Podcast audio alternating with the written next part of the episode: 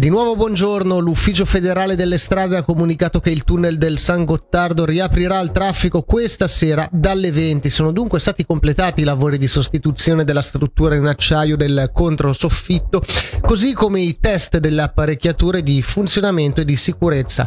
A proposito di sicurezza, il limite nel tratto interessato sarà di 60 km orari. Un centro di formazione professionale per i giovani. Ecco cosa ci sarà al posto del Vanilla. Questo a seguito della chiusura, notizia anticipata ieri da Radio Ticino, della discoteca di Riazzino. Questa mattina in conferenza stampa il proprietario Alessandro Fuchs ha spiegato che i giovani oggi non vanno più tanto in discoteca, i costi sono aumentati e i cachet degli artisti anche.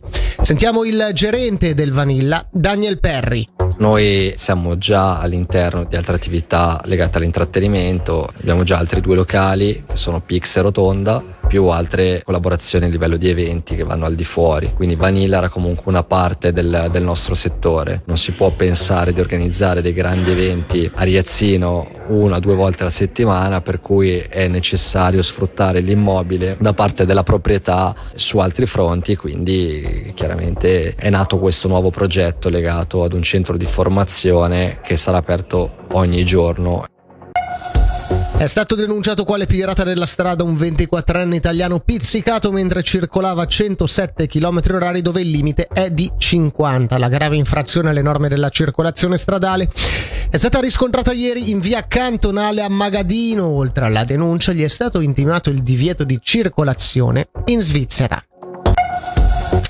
Locarno da lunedì chiude l'hotline aperta appositamente a seguito della grandinata dello scorso 25 agosto. In un comunicato stampa della città viene spiegato che il numero di telefono e l'indirizzo email rimarranno attivi anche nelle prossime settimane, ma terminata ormai la fase calda, saranno i normali addetti dell'amministrazione a evadere le richieste. Per la meteo oggi al sud passaggio a tempo asciutto con ampie schiarite. Nella notte su sabato nuove precipitazioni intermittenti, temperatura massima 23 gradi.